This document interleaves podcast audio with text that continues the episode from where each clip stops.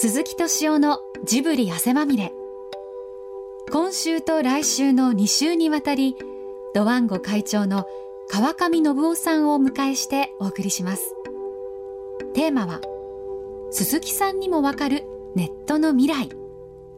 まずはこんなお話から。今回とにかく川上さんがさ、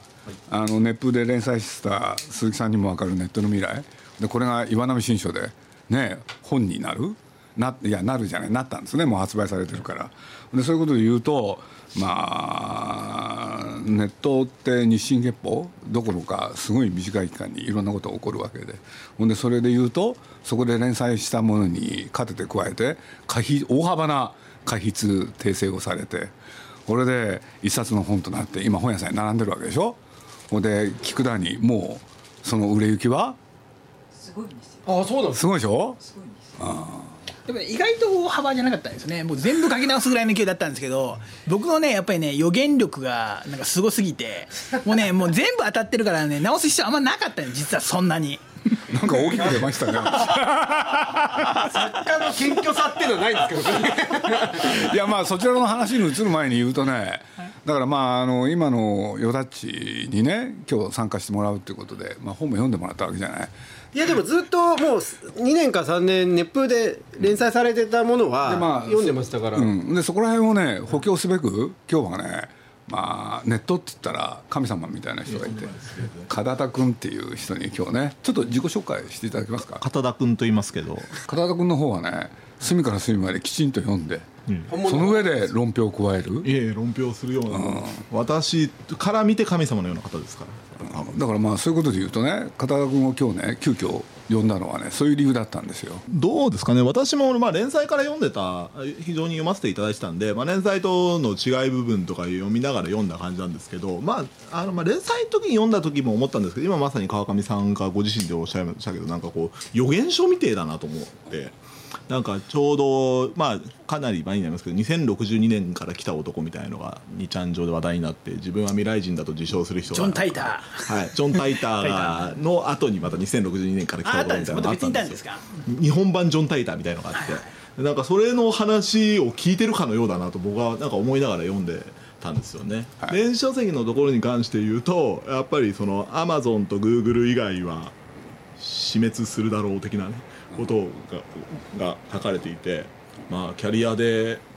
電子書籍をやってるような方々は大変だろうなっていうことを僕はちょっと思いながら見ていたんですけど、まあ、の出版社でね電子書籍やってるような方々も大変だと思う。んですけど結構結構断定で書いてるでしょ？断定で書かれてたのでもう身につまされるあ方もいるんだろうなと思いながら僕は読んだだからまあ出版に限らず新聞雑誌テレビ、はい、ね要するに近い将来こうなるっていうことがそうですね。ズバリ怖い本だなと怖い本だというふうにご紹介されて拝読して確かに怖い本だなやっぱ怖い本だよね、うん、そういうだから予言書的な感じのなんか雰囲気があったなと思いましたね。でちょっと川上さんにお聞きしたかったのは、うん、なんかコンテンツで今あのまあ、ネットのソフトウェアの世界では結構無料が主流になってるみたいなくだりがありましたけどでコンテあのソフトウェアの無料配布の中って割とドミナントモデルに挑戦してる方っているじゃないですか。寄付金で回していこうみたいな。それはコンテンツ業界にも来始めててなんか歌手があのこのアルバムのに寄付してくれと。そしたらその寄付金で俺は次のアルバムを作るみたいなそのいわゆるその寄付金によってやっていくドミナントモデルユーザーがいいねで金を決める自分の依存度を金という形で表現するっていう形に近いかなと思っていてその、まあ、いわゆるドミナントモデルと呼ばれるその寄付金によってどんどんコンテンツが作られていくみたいな流れにまあコンテンツって可能性あるのかもしれないなみたいなことを僕は読みながら思ったんですよね。そのあたりってどうお考えかなと。ないあれですね、あの音楽で言うとね、あのレディヘッドとかがそ,、ね、そこにねずっとやってましたけど、であれうまくいってないんですよ。あのなんかね好きな金額やってくれって言ったら平均1ドルとかなんかそんな あのさんさんたるあの結果に終わってしまって、あの払わなくていいって言ったらどんどん安い方安い方へ基本的には修練していく、で今新しい流れが出てるのはあのキックあのスタートとかねああのキックスターター。キックスターターですね、はい、でああいうあの寄付モデルとかもあるんですけども、はい、あれもやっぱりね普通にコンテンツを売るのから比べると桁がやっぱり2桁少ないですよね、ね、あの成功しているキックスターターですら、あのそんな状態であのましてその日本版のやつとかだと集まるのとかってあの本当に少ない金額になっちゃうので、あのやっぱりコンテンツは僕はあの基本はやっぱりね生きるためにいらないものだと思うんですよ。生きるためにいらないものを買っていただくっていうのがあのコンテンツ作ってる人たちがやってることで。本質なんですね。そこでいくらでもいいっていうふうになっちゃうと、まあ、別に生きるのにいらないからど。んどん使ってしれちゃうんですよね。そこは僕はやっぱりちゃんと値段を決めてあのやらないともう成立しないと思います。あの一部インターネットにコンテンツの値段っていうのはあのゼロが当たり前だと、うん、なぜかというと複製コストがゼロだから、うん、っていう主張する人がいるんですよね、うん、で確かにデータだったら複製コストはまあまあゼロに限りなく近いっていうのは正しいわけで、でも制作費がかかるわけですよね、まあそうすると多分厳密に考えると制作費割る売れた本数っ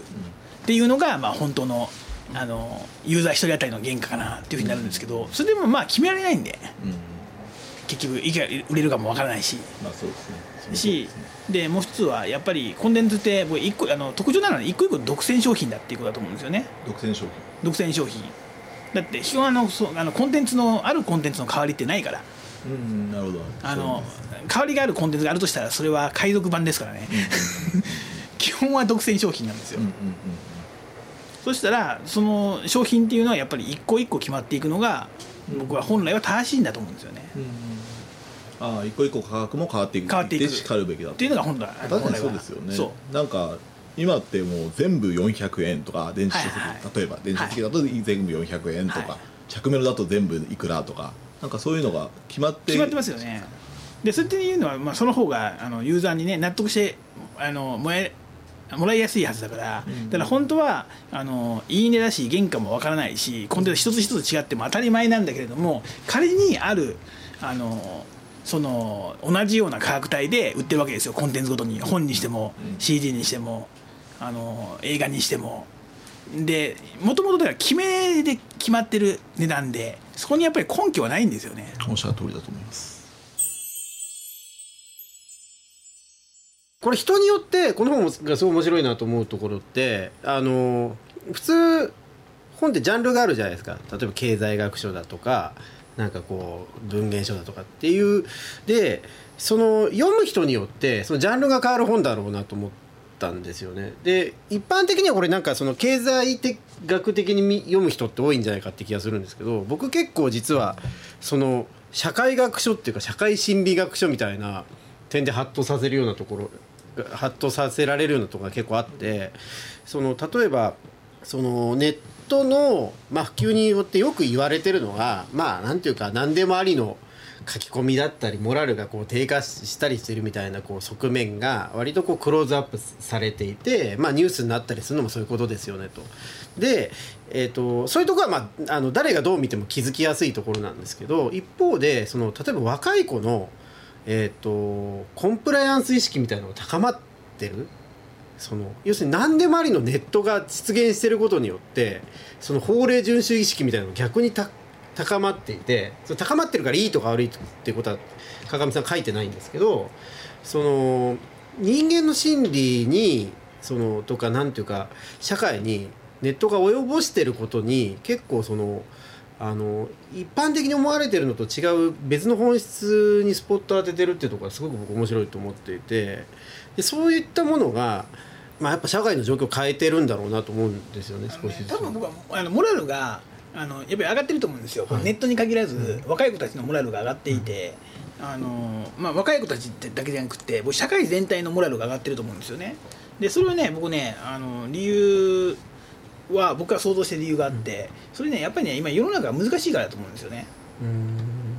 だからあの世の中はもっと単純な時代は正論があって、でも現実はこうだよなっていう、まあ、これが現実的だよなっていうね。現実的にはこれっていうのがみんな分かってた、共有されていたから。でそういう時代っていうのはやっぱりねそんなあの正論よりも現実論の方が強かった。で今じゃあその現実論って何？って言ったらすごく難しいですよね。例えばあの救助の問題にしてもその集団的自衛権っていうのをねあのなくした方が日本が平和だっていう人もいればあの今そあのそんなあの中国の脅威が増す中であのそれは現実的じゃないだろうっていう人もいるんだけれども、あのちょっと分からないですよね。でその原子力の問題っていうのもやっぱり日本の中で割れていてやっぱりなくせないよねっていう人もっていうのもあのいるわけでしょ。でそうするとね、なんかね、あの昔ほど、なんかね、誰もが合意できる正しいことってすごく少ないんですよ。すごく少なくってそうするとその中で人間がどういう行動に出るのかって言ったらこれは正しいだろうっていう正論、はい、だから現実論が分かんないんですよ。じゃあどうしたらいいのかって落としどころ分かんないですよね。難しいじゃないですか。もう集団的人権にしてもね。あの核をなくすなくさないにしても。あのまあ中間の落としどころって何っていう。だからあれですね生と悪をどう定義するかっていうことが昔は極めて分かりやすかったけど今非常に曖昧だってことですよ、ね、曖昧で、はい、そその中間地点もちょっと見つけにくいんですよ、うんうん、で憎くって、はいはい、でそしたらなんかねどっちかっていう話になっちゃいますよね。結局白か黒かみたいなもともとなんか白か黒かって話があってでその中で中庸ってものがなんか美しいとかされてたのが古代なんですけど、はい、そもそも白と黒がはっきりしないからどこが中庸かもわからない分かんないしなんか中庸も怪しく見えるわけですよ、はいはい、昔あの白と黒が極論に見える中で中庸があったわけじゃないですか、はいはい、で今白も黒も中庸もね全部怪しいっていうのが現代でそしたらやっぱり正しい方の白か黒かっていうスタンスに立つ方がかっこよく見えるんですよ、そうですね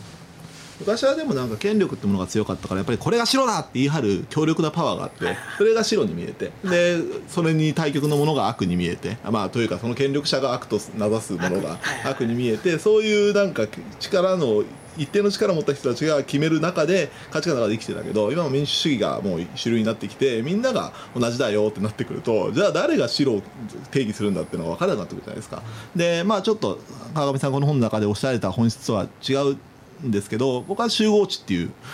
言葉がすごい、まあ、後半ですけど好きでなんかこう人が集まることで知識でありなんか価値観を共有していくっていうのがやっぱりまあ人がね何何十億人もいる中であの生み出してきたなんか価値観というかバランス感覚みたいなところは僕はあるのかなと思っててその集合値の中でなんとなく正しいと思われるものが白っていうふうに今は定義されてるのかなっていうふうに僕はいやだから集合値は機能しないんですよ、うん。うん、あの集合値があの賢くならないであのみんなが合意できることっていうのでどんどん単純化されてあの簡単になっていってるんですよね、うん、そうするとあのすごいある意味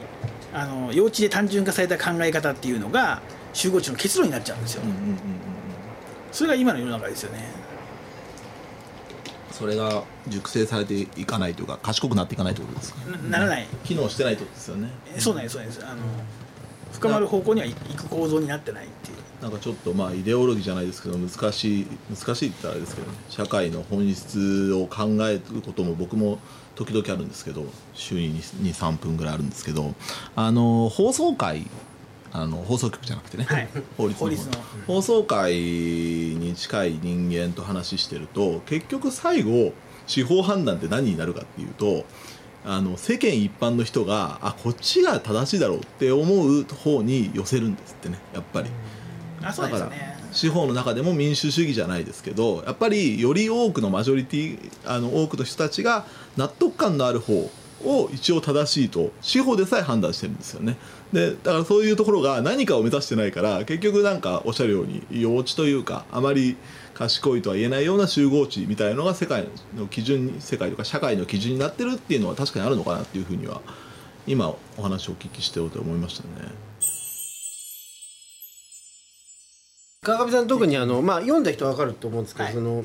もともとタイトルを「ネット鎖国論」っていうのをされようとしてたって話があるじゃないですか、そその心っていうのをこうちょっとこのラジオ向けにもう一回説明していただくと。いや単純にインターネットとがね世界を変えるって言った時に一番最初にインターネットが入った時に、まあ、それこそインターネットのあの最初のエヴァンジェリストって言った伊藤浄一さんだと思うんですけどね。あのどういうことを言ってたかっていうとインターネットであの国家はなくなるとか言ってたんですよ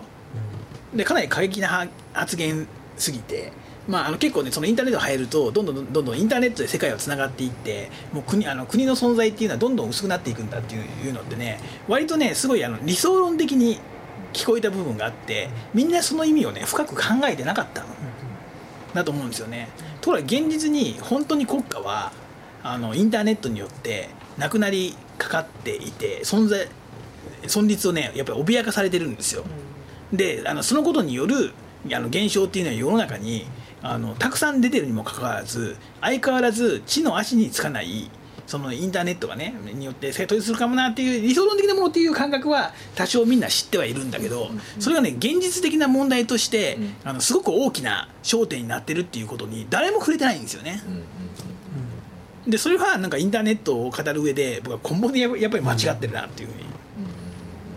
思いますよね。じゃあ現実にそのインターネットによって国境があの消えていってっ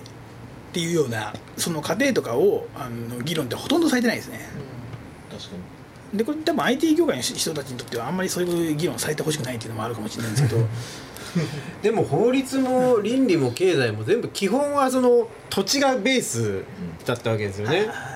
実際にある土地を、まあの中で守ったり、まあ、ここは特別だと言ったりとかっていうことがベースになってたところがまあなくなったっていう人類初めて経験してる、うんうん、そのどっからどこまでみたいな感覚すらもうなくなったっていう時に、まあ土地もそうだし要するに物理的な存在がない、あの世界なんですよね。だから本当ね TPP とかってあのくだらないんですよ僕はするとね。まああれも知財の話はありますけど若干あるんだけどあの、まあ、TPP って言ったら要するに貿易のあの制限をどうするのかっていうあの、まあ、関税も含めた非関税障壁も含めた貿易の制限ををあのどうやってあの解消するのかって話だと思うんですけども実際インターネットがあるときに実際のもののあの受け渡しよりももっと違うことが起こってるわけですよね。でまああのもちろんあの TPP でもねあのサービスとかのあの自由化の話っていうのは当然されてるんだけどね、あのその弁護士だとかはされてるんだけどもそのネットそのものによって経済が大きく変わっていく動きがある中でそれってねやっぱり TPP の中で全然議論もされてないわけですよ。対象にもなってないし。でそっちの方が、まあ、重要なんじゃないのっていう。あのそれぞれあの例えば企業インターネット企業だったらインターネット企業としてのゲームをすればいいし、国家だったら国家のゲームをすればいいし、国民は国民でねそれぞれ立場があるじゃないですか。立場があってインターネット企業は当然インターネットは自由だっていうふうに言うのがインターネット企業の立場だと思うんだけどあの国家はやっぱりネットもなんか国家権力を及ぼしてやるっていうふうに虎視眈々と狙わなきゃ僕ダメだと思うんですよ。それなんでやらないのっていう。でそれは中国やってるわけですよ。ロシアもやってるわけですよ。でヨーロッパもそれ頑張ってやってるわけですよ。日本はね議論もされてないんですよ。でそこに僕はねなんかね日本政府のあのそのネットに関するこのリテラシーとねこのネット時代におけるその日本国家のねあのなあり方についてすごい心配してるんですよね。こんなんじゃダメなんじゃないのって。ボロボロになるよねみたいなね。確かに。中国行くとねネットって言ってももっとか基本監視下のものですしね。まああのいやでも監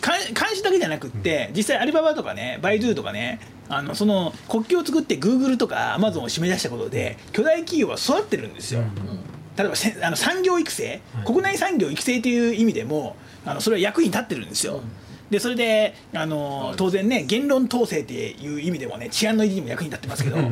あ、そこは批判で日本はほったらかしなんですか？いやだからあんま議論されてないですよね。首脳部のリテラシーが高い低いんじゃないですかね。あのねなんか、ね、重要度に気づいて。いやあのあの一つあるのはなんかねどうもね通信の自由っていうのが日本のその歴史の中ですごく重要らしいんですよね。だから通信の自由は犯してはいけないっていうね、うん、正規化ししてしてますよね。あれはね。でもちょっと考えれば分かるわけでしょ、はい、そして現実にいろんなところで起きてることを考えりゃ僕ですら分かるんだもん。いやだってそれしか方法ないんだもん、うん、あの あのネットの中でね貢献に及ぼそうと思うと、うん、そのねあのネットのあのアクセス日本国内のアクセスについて日本政府は遮断する権利を強制執行力を持たないと何にもできない。っていういうのはそれはねもうあの考えれば分かる話だと思うんですなんでほったらかしなんですかね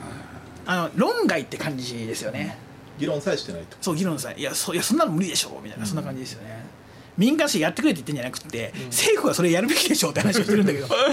やるための検討はすべきだでしょう、そうお願いしたんじゃなくてあなた方やらないのおかしいんじゃないのっていうね、うん、ゲームやる気があるのかっていうことを僕は言いたいなんかあれですよねネット規制っていう言葉がもう悪者みたいな感じになっちゃってるから、ね、だからなんか国はネット規制に来やがったっていうふうに思われちゃう土壌ができてるからなんか怖いってのもあるのかもしれないですね。そうですね。そんな雰囲気ありますね。今中国の話しましたけどまあ与田さんが言ったように僕も中国で僕らから見るととなんかこうフェイスブックもできなくなるし中でしか見れないのいくらでもあるしなんか中で締め上がってやっぱ共産主義だなみたいなふうにちょっと悪いふうに見えてるんですよ。遅れると思っちゃうんですよね。はい、でもでも今のお話をお聞きしてやっぱり中から見ればバイドゥとかねそのドメスティックなネット企業がちゃんと育ってるっていう意味での利点もある意味ではあるわけじゃないですか。そういうのに我々はなんかこう目を閉じて外から見てだから中国なんてその怖さを知ってたからでしょ？そうですね。だからある意味で彼らに正当性というかあのもっともらしいところあったんだなというのは今ちょっと気づきがありましたけどねただまあそういう気づきがある前の僕らの状態だとあの日本政府のようにほったらかしにするってことが正しいことなのかなってちょっと思っちゃう。環境にはあった気がしますけどね。だから今何が起こってるかっていうとその日本のネットって国じゃなくって外国の企業が支配してるんですよ。はい。で支配っていうのはねなんかねすごいなんか抽象的に思うじゃないですか。抽象的に思うんだけどもっとねこれ具体例で考えるとすごい分かりやすいんですけど例えば、まあ、あのこの本にも書いてます。があと消費税の問題ですよね。消費税の問題とかで例えばあのグーグルがやっているあのそのアドセンスとかっていうねあのアフィリエイトで広告があるんですけども、あのそのグーグルに広告を貼るとお金がもらえるんだけどそれっていうのはあの消費税もあの、はい払わなくてやけばいいばあの個人であってもね源泉徴収もないわけですよ。なぜかっていうとこそれ外国との取引だから、でももらうのは円なんですよね。ど どうねもういいろいろいろとおかしいことが起こり始めていて。であと例えばあの日本だとねあとわいせつ物陳列罪ってあるじゃないですか。でわいせつ物あの陳列罪とかあって、まあ、わいせつなものをすると罰せられるんだけどあの日本のそのあの行政的な基準ではモザイクっていうものがあるわけですよ。でこのモザイクっていうものがあのかかってないものを日本のサーバーに置いてあると警察がサーバーを強制執行するんですよね。できるんですね。差し押さえするんですよ。だから日本の会社っていうのはあの当然そういうわいせつ物っていうのだけはもう必ず消してるんだけどこのサーバーが海外にあるとできないんですよ。サーバーの所在地によって決まるんですね。そういうので決まりますね。表記書いてあが、りますね。はい。サイトの表記が日本語でもいいんですもんね。あそうですそうですそうすると要するに日本国内のあの、まあ、ある意味そのあの性に対するあのモラルっていうのとかねあのそういうあの倫理的なものっていうのってあの国家ごとに違うと思うんですけどもそれも日本政府がもはやネットにおいては決められないってことっていう状態なんですよね。落ち着いてないですよねそうですそうですで逆にあのその、えーのまあ、要するにアダルトは世界基準で無修正がネットではあの決まっちゃって日本政府がどう思ってもこれ無修正が流通してしまう。っていう状況なんだけど逆にね日本のアニメとかコミックとかのあのあのかなりの割合のものがあの日本ではアダルトではないのに例えばアップルとかグーグルが扱ってくれないっていう現象というのが起こってるんですよね。でこれは要するにね自動ポルノじゃないかっていう、日本国内においても結局今だったらあのそのアップルとかグーグルとかがねコンテンツ今後あの流通のかなり中核を担うんですよね。そうするとそこでは日本の倫理では本来 OK のものが流通できないっていう現象があの起こるわけですよ、もうチェックとかってもうあのワールドワイドでやってますから、でもそのスタンダードってやっぱり全部アメリカですよね。そうですね。実質的なアメリカ。映画においてそうだったから、映画その漫画も、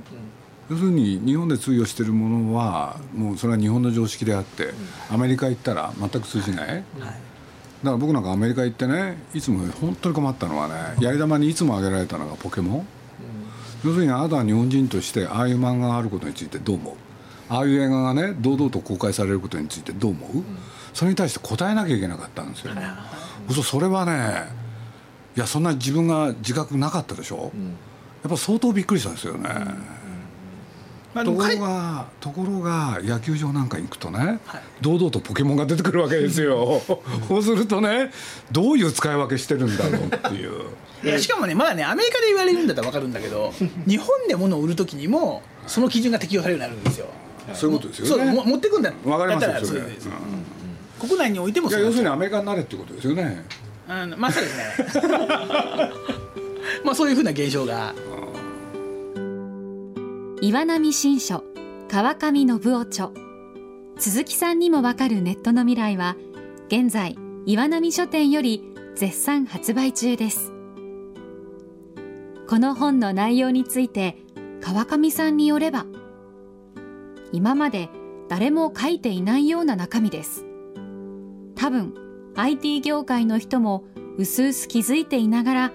はっきりとは口にしなかったことだと思います。とのこと。ぜひ一度ご覧になってみてください。来週も引き続きドワンゴ会長の川上信夫さんをお迎えしてお送りします。お楽しみに。